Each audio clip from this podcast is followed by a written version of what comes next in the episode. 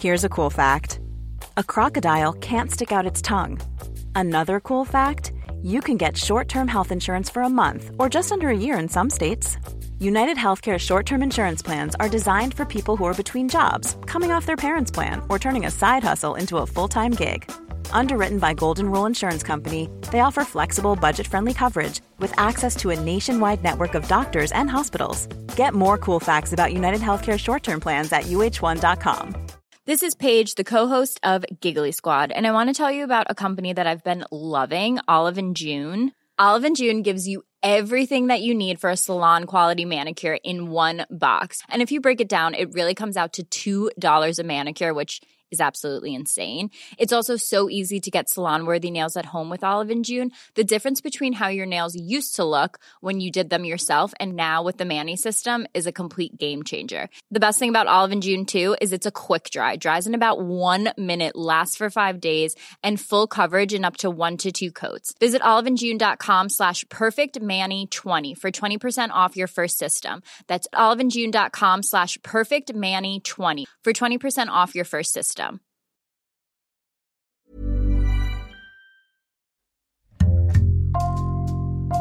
Bonjour, c'est Jules Lavie pour Code Source, le podcast d'actualité du Parisien.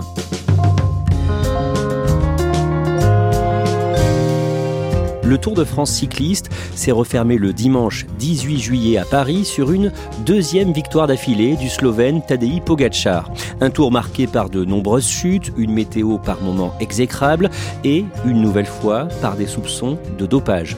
Aujourd'hui, dans Code Source, Christophe Bérard, l'un des reporters du Parisien ayant couvert l'événement, prend le temps de nous raconter cette 108e édition de la Grande Boucle, la 7e pour lui, sans occulter, bien sûr, la question du dopage. Christophe Bérard, depuis quand est-ce que vous êtes amoureux du Tour de France? J'ai envie de vous dire depuis tout petit, mais si je devais vraiment trouver une date, c'est 1985, cinquième victoire de Bernard Hinault. Mais ce Tour de France a été pour moi euh, très fort parce que je me souviens d'une image qui m'a énormément marqué. Il est maillot jaune et Bernard tombe sur le cours Fourier à la Saint-Etienne et son maillot est en sang et ce mélange de jaune, de sang, cette, cette sensation qu'il allait perdre le tour alors qu'il a finalement gagné, c'était magnifique. J'avais pas les mots à l'époque pour le comprendre. L'image romancée du cyclisme, je pense que ce jour-là, elle a fait en sorte que je suis devenu journaliste quelques années plus tard. Allez, Jack Hay qui accélère pour la formation Bahrain Victorious. Christophe Bérard, vous allez nous raconter ce Tour de France 2021, mais avant ça, il faut parler du critérium du Dauphiné que vous couvrez pour le Parisien et qui se termine au G en Haute-Savoie le dimanche 6 juin sur des soupçons de dopage. Oui, parce que les deux dernières étapes sont remportées presque par un quasi inconnu qui s'appelle euh, Marc Padoun, qui est un coureur ukrainien de l'équipe Bahreïn. Très démonstratif, Marc Padoun qui joue avec le public. Euh, ça nous promet une équipe Bahreïn victorieuse de feu sur le Tour de France. Avec, une euh, force presque étonnante, insoupçonnée. Cette domination en montagne d'un type qui n'était pas réputé pour être aussi fort, qui bat les meilleurs, ça a suscité beaucoup de d'abord d'incompréhension et très vite de colère dans le milieu du vélo chez certains coureurs.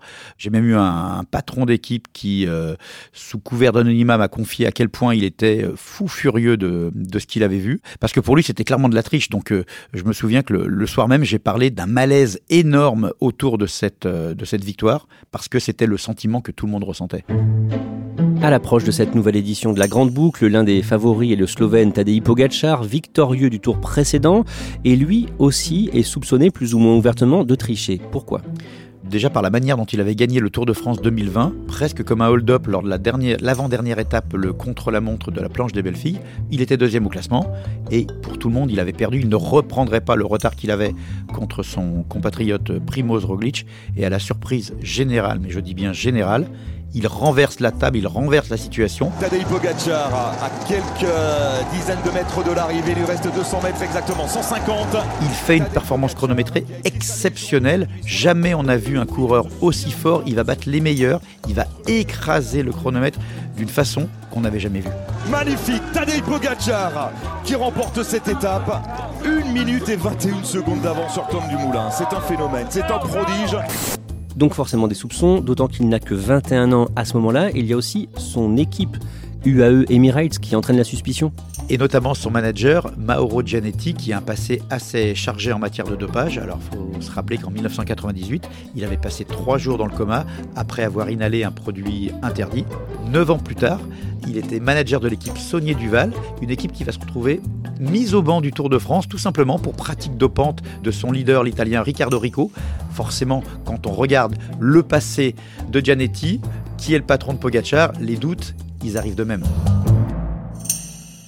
Côté français, le chouchou du public, c'est Julien Alaphilippe. Rappelez-nous pourquoi il est aussi populaire. Bah déjà parce qu'il gagne, il est champion du monde en titre, il a un palmarès qui est quand même assez éloquent pour un Français, c'est le meilleur cycliste français du 21e siècle, et en plus, bah, il a une bonne bouille, il n'y a pas de filtre avec lui, tout ce qu'il ressent, il le, partage avec le public, et en plus, petite note un petit peu people, son union avec euh, la, la cycliste et consultante Marion Rousse l'a rendu encore plus populaire chez les gens qui s'intéressent pas forcément au sport. Julien Alaphilippe vous accorde une interview avant le départ du Tour où il parle de lui, il se confie, il parle notamment de son père mort en juin 2020.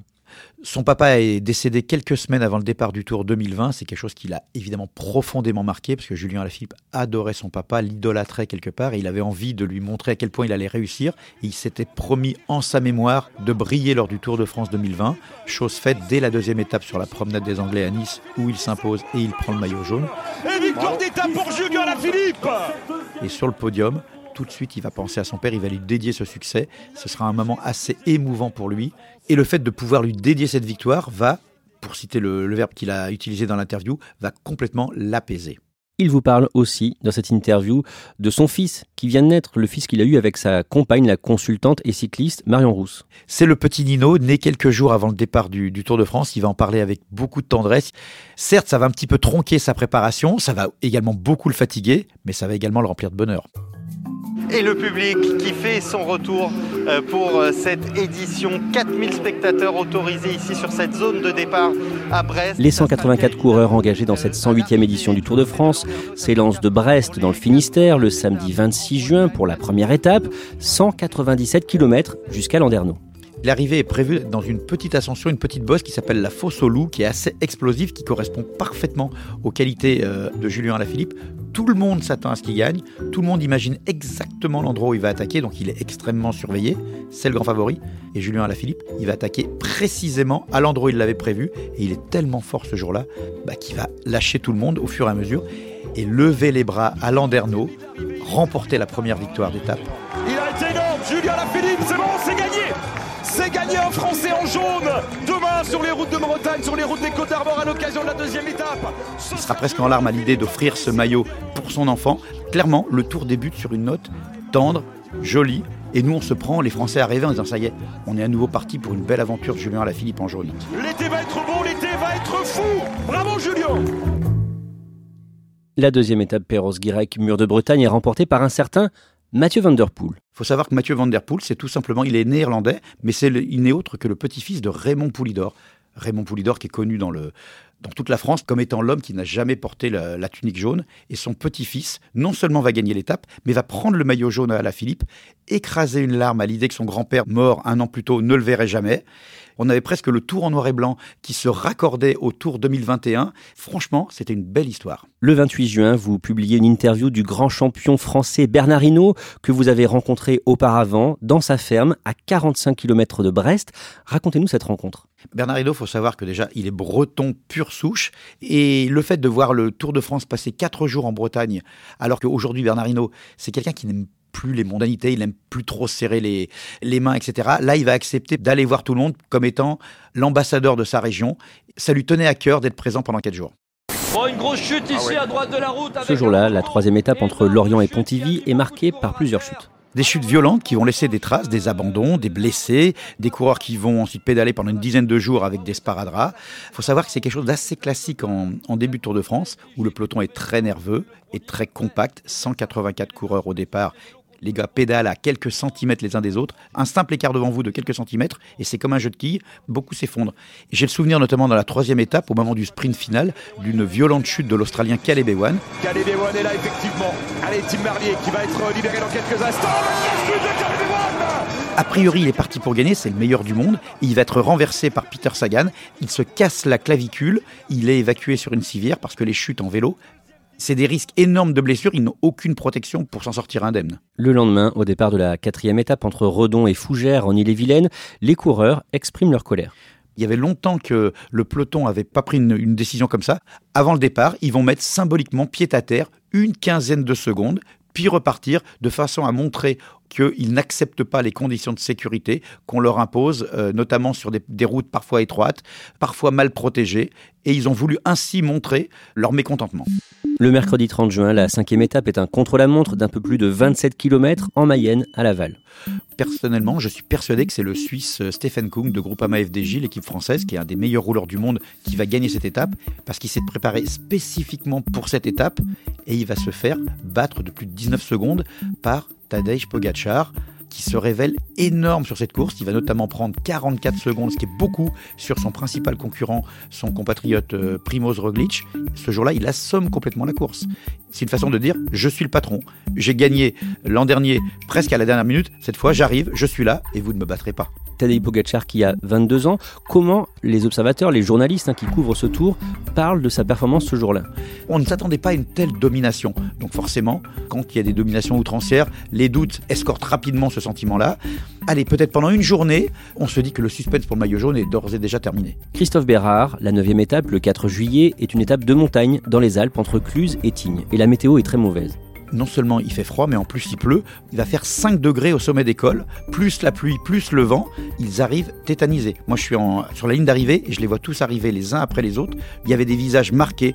Je revois notamment le vainqueur du Tour 2018, euh, Guerin Thomas, incapable de prendre un vêtement pour se réchauffer. Ses soigneurs vont se mettre à trois autour de lui. Et à côté de ça, quand Tadej Pogacar lui franchit la ligne, il a le visage presque apaisé, presque rouge poupon. Il arrive extrêmement relaxé s'est reposé, alors que les autres, ils sont dans une souffrance intense. Le lendemain, le tour passe par le mont Ventoux. Lors de l'étape entre Sorgues et Malocène dans le Vaucluse, l'un des coureurs, le Britannique Mark Cavendish, a un geste pour un cycliste disparu il y a des décennies. Ce cycliste s'appelle Tom Simpson et il est mort sur le Ventoux en 1967 il faisait très chaud ce jour-là, mais clairement, Tom Simpson avait été victime d'un abus d'amphétamine et le cœur a lâché. Et effectivement, il s'est effondré à un endroit précis, à quelques centaines de mètres de l'arrivée du Mont Ventoux. Et depuis, il y a une stèle commémorative. Et là, lors de cette étape, l'anglais Mark Cavendish, son compatriote, en passant devant cette stèle, il est à 40 minutes euh, derrière les favoris, mais lui, c'est pas grave.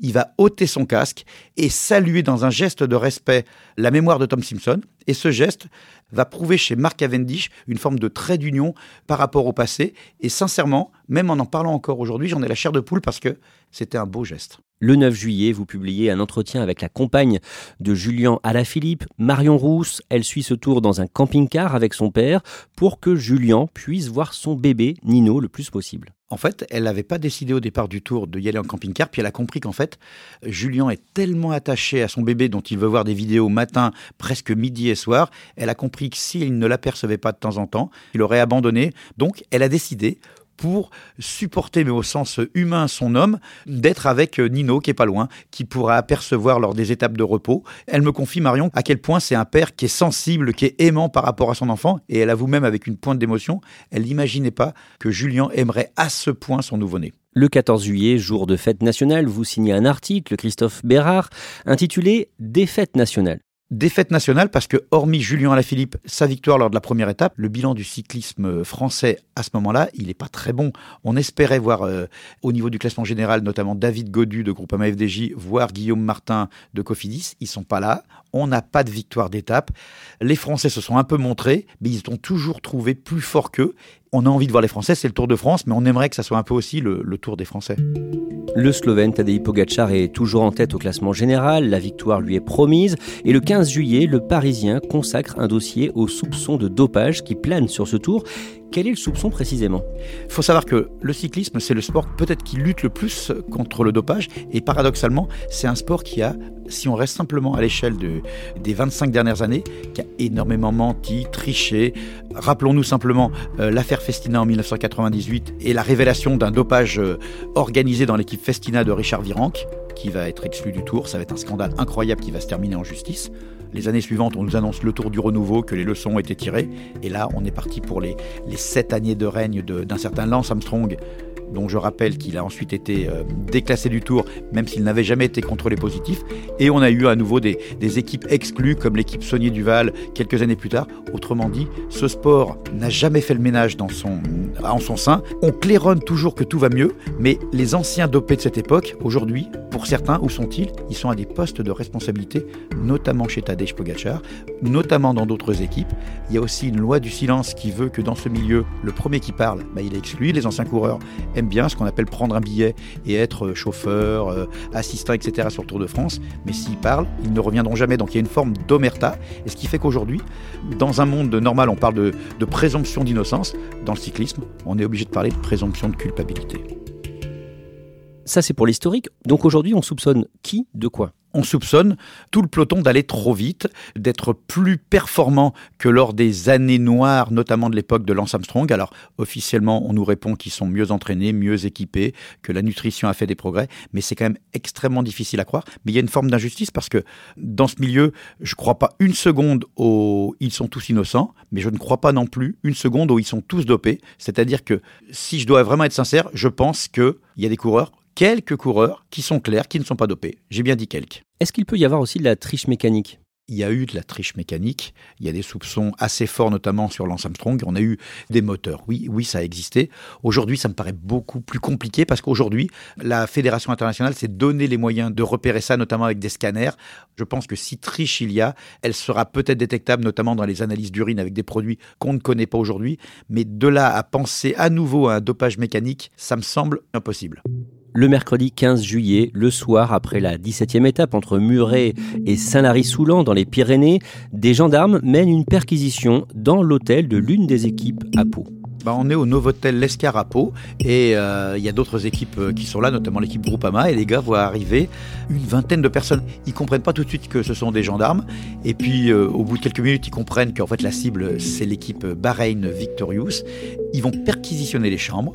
Ils vont rester jusqu'à 1h du matin. Ils vont saisir des ordinateurs, des téléphones portables les coureurs ne pourront pas manger euh, comme ils l'avaient prévu, ils vont prendre des plateaux repas. Et cette perquisition, forcément, les résultats peuvent pas tomber tout de suite parce que maintenant il y a des analyses de données, ce ne sont pas, il n'y a pas de produits qui ont été trouvés. On verra bien ce que ça donne, mais surtout, ça montre une chose, c'est que l'équipe Bahreïn, elle est dans le collimateur des autorités depuis longtemps. Rappelez-vous ce qui s'est passé au Dauphiné, et même sur ce Tour de France, l'équipe Bahreïn laisse un sentiment un peu étrange. Je pense notamment à leur euh, sprinter, le champion d'Italie, Sonny Colbrelli, et qui, lors de l'étape dantesque de Tignes, finit troisième, ce qui est très surprenant. Cette équipe, clairement, elle est suspecte et on peut même rajouter que depuis deux ans, son patron, un Slovène, il fait l'objet d'une enquête de la part de l'UCI, de la Fédération internationale, pour des soupçons de pratiques dopantes. Donc à un moment, on met tout ça bout à bout. Oui, ça crée un soupçon et c'est pour ça que les autorités ont lancé cette perquisition. Deux jours plus tard, la 19e étape entre Mourinx dans les Pyrénées-Atlantiques et Libourne en Gironde est remportée par l'un des coureurs de l'équipe Bahreïn. C'est le champion de Slovénie, il s'appelle encore un Slovène, il s'appelle Matej Mohoric et quelques mètres avant de franchir la ligne, il a un geste en gros, c'est, il fait le signe de bouche cousue. Concrètement, c'est fermez-la. Et c'est évidemment ce message, il est à l'attention de, notamment des gendarmes et à l'attention de tous ceux qui suspectent son équipe. Et ce geste d'une arrogance un peu démesurée va beaucoup choquer. Déjà, quand on franchit la ligne, on pense plutôt à lever les bras plutôt que de régler ses comptes. Mohoric va dire qu'il faisait surtout allusion au fait qu'on lui avait pas rendu son téléphone, où il y avait des photos privées, etc., et qu'il le vivait un peu comme un viol. Mais le mal est fait. Sincèrement, il y avait un petit côté caïd dans cette attitude qui était objectivement incongrue. Le dimanche 18 juillet, au terme de la 21e et dernière étape, partie de Château dans les Yvelines, les coureurs en terminent à Paris, sur les Champs-Élysées, comme c'est la tradition. Victoire finale du Slovène Tadej Pogacar pour la deuxième année consécutive. L'hymne slovène en l'honneur de Tadej Pogacar. Christophe Bérard, le tour est une nouvelle fois terni par des soupçons de, dopage. Vous qui êtes un vrai passionné, en plus d'être journaliste sportif, est-ce que vous êtes amer ou est-ce que vous aimez toujours autant le vélo? Alors amer, c'est un sentiment un peu fort, mais la force du Tour de France, c'est qu'il dépasse les frontières du sport, il est patrimonial. Alors oui, j'aime toujours autant le cyclisme. Après, si vous me demandez si j'aime tous les cyclistes présents sur ce tour, non.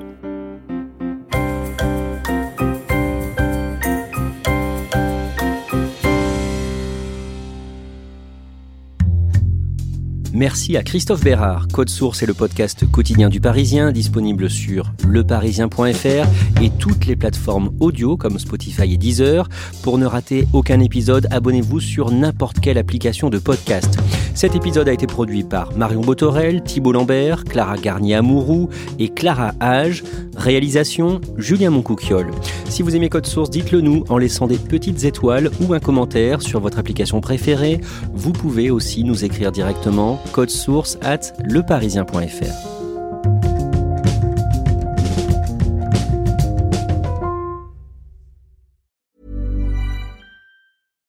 deserves the best, and there's no better place to shop for Mother's Day than Whole Foods Market. They're your destination for unbeatable savings, from premium gifts to show-stopping flowers and irresistible desserts. Start by saving 33% with Prime on all body care and candles. Then get a 15-stem bunch of tulips for just $9.99 each with Prime. Round out Mom's menu with festive rosé, irresistible berry chantilly cake, and more special treats. Come celebrate Mother's Day at Whole Foods Market.